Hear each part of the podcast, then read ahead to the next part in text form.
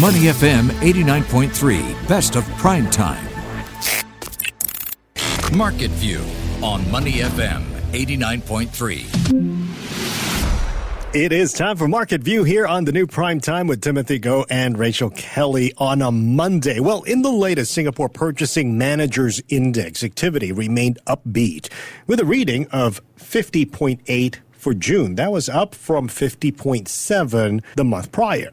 Now, June's figure may have exceeded most analysts' forecasts. However, some market watchers caution of risks hovering on the horizon. To find out more what the latest numbers may mean for markets, as well as his outlook for the three lenders, we're joined now by Shekhar Jaiswal, Head of Equity Research at RHB Singapore. Shekhar, thank you so much for joining us today. Hi, Rachel. Hi, Timothy. Nice to be here. Lovely to have you with us. So, Shekhar, let's start off with those PMI numbers for June. They came out late on Friday night. We saw an increase of 0.1 from the previous month. So, you know, this marks 12 months of expansion. What are your thoughts on the numbers?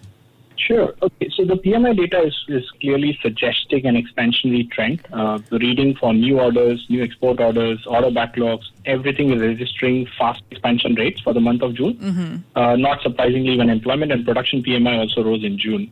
And we are expecting this trend to continue, which means PMI will remain expansionary in the third and fourth quarter this year as well. Uh, the industrial production index will benefit from the pickup on the external demand, uh, where we are seeing momentum on the month and month and three months moving average appears to be positive based on the data we have seen so far.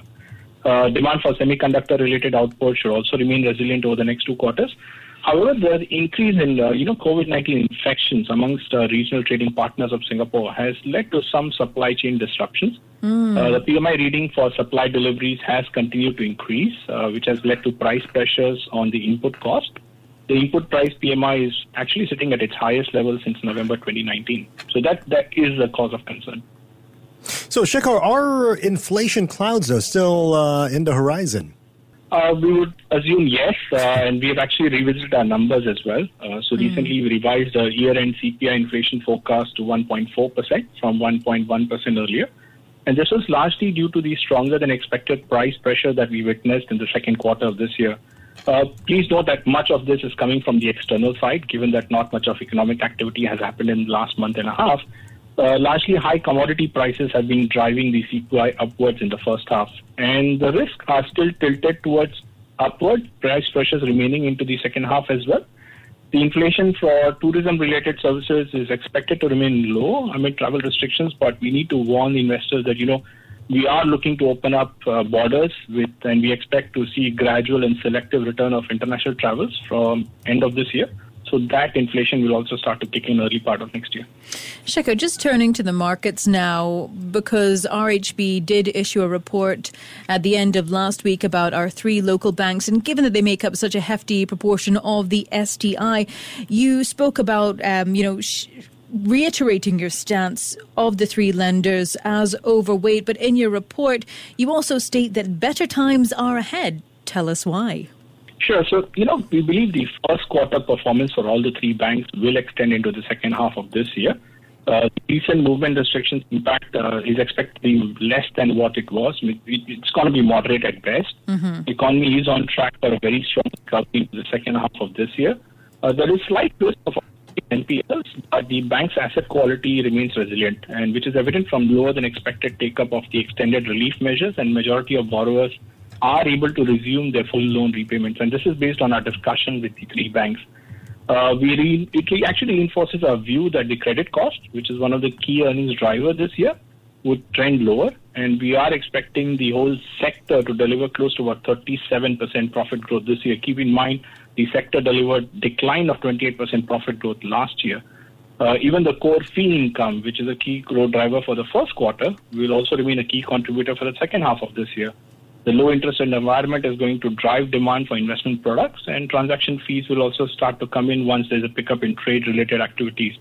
We are also expecting business activities to resume. Consumption should come back, and that will translate into strong loan growth. So this year, we're looking at loan growth of anywhere close to 8.5 to 8.7% for the full year, compared to a 3.4% growth last year. And based on the latest data we have until May, the annualized banking system loan growth is actually very close to our forecast. So we remain overly positive on the banks for the next 12 months at least. And you also need to keep in mind that banks will also be eventually beneficiary of the rise in interest rates, although it's expected to come out in 2023. Uh, they should see benefits from also easing off, potential easing of the dividend cap that they are dealing with right now. All right, we're speaking to Shekhar Jaiswal here in Market View, head of equity research, RHB Singapore. Shekhar, is there a chance we could see uh, an increase in non-performing loans uh, given the current business environment? And if so, where do you see the most potential? That's a very good question, actually. So, in the latest uh, annual release, MAS did mention that the recent tightening of domestic restrictions and border controls could result uh, in a near-term setback to close to about 8% of the economy. Uh, but, you know, we remain fairly confident the rate at which the local infection for COVID-19 is going down and the fact that government is making clear plans for reopening, the recovery should be gathering pace as we get into the second half where we are right now. Uh, we believe banks may see a slight uptick in the loans requiring relief assistance, uh, but rise in NPL should be mild as most businesses remain in operation. And as you just mentioned earlier in this program, that there is an extension of support measures for mm-hmm. affected individuals and SMEs beyond the current deadline, which was September, uh, which also has a help in keeping the asset quality in check. Uh, all in, we believe Singapore banks should be able to stick with their credit cost guidance, which points to a sharply lower credit cost for the rest of this year. So, what's your pecking order then for the three local banks? Uh, I understand that you've done a bit of a revision there. And looking at your morning CUPPA issued this this morning, RHB Singapore morning CUPPA, I see DBS and OCBC there, but where's UOB? Right. So uh, we, are, constructive on all the three Singapore banks, have a buy rating on all of them. But we've just changed our pecking order. So OCBC remains our top sector. Uh, it's expected to deliver earnings growth of close to about 37%, and this will come from very robust wealth management insurance incomes, and also on lower provisions. It's one of the banks which has a CET1 ratio of 15.5%, highest amongst its peers, and that provides room for higher dividends and inorganic growth opportunities. So it definitely remains one of our top picks. What we've changed is we've changed uh, pecking order of the second best pick. Uh, we've swapped DBS with UOB. Now, UOB ranks second in our preferred picks purely based on the uh, underperformance of share price that we've seen so far. Its relative valuation is compared to the other two banks. It is also expected to deliver about 30% profit growth this year, and the management remains committed to resume dividend payment of close to 50% once the dividend cap is removed. Uh, DBS moves down to the third in the pecking order. Again, I reiterate, it's still a buy call, but we think the valuations are a bit stretched. Uh, we're trading at 1.3 times. It's trading at one standard deviation above the historical mean. So the pecking order now for us is OCBC, then UOB, and then DBS. And keep in mind, OCBC and UOB are trading close to one time price to book while DBS is at 1.3 times. All right. Uh, so your team also issued some top buys. Uh, so let's take a closer look and tell us why. Um, your top of uh, top of the list is CapitaLand. So we do have CapitaLand. It's actually the top buys you're looking at is more in alphabetical order, but our preferred picks in Singapore is it's OCBC, uh, followed by Comfort ComfortDelGro and ST Engineering. We just discussed OB, OCBC a few seconds ago. I mean, it's obviously one of the preferred banks, which expected to see its ROE recover to close to 9.7%, healthy operating income numbers, lower provisions. Everything seems right for the bank. So that's our top pick.